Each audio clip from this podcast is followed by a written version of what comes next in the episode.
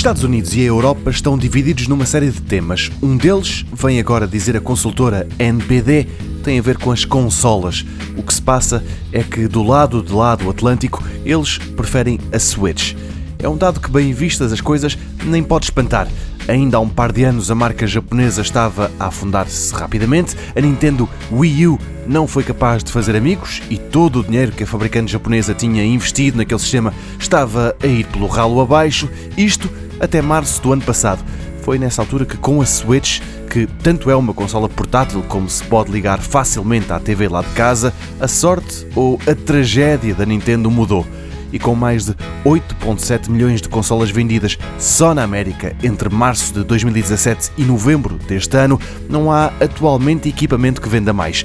E os números que a Nintendo fornece e que dizem respeito aos jogos comprovam tudo isso o Super Smash Bros. Ultimate tem apenas um par de semanas de vida e nos primeiros 11 dias, só na América, vendeu 3 milhões de cópias.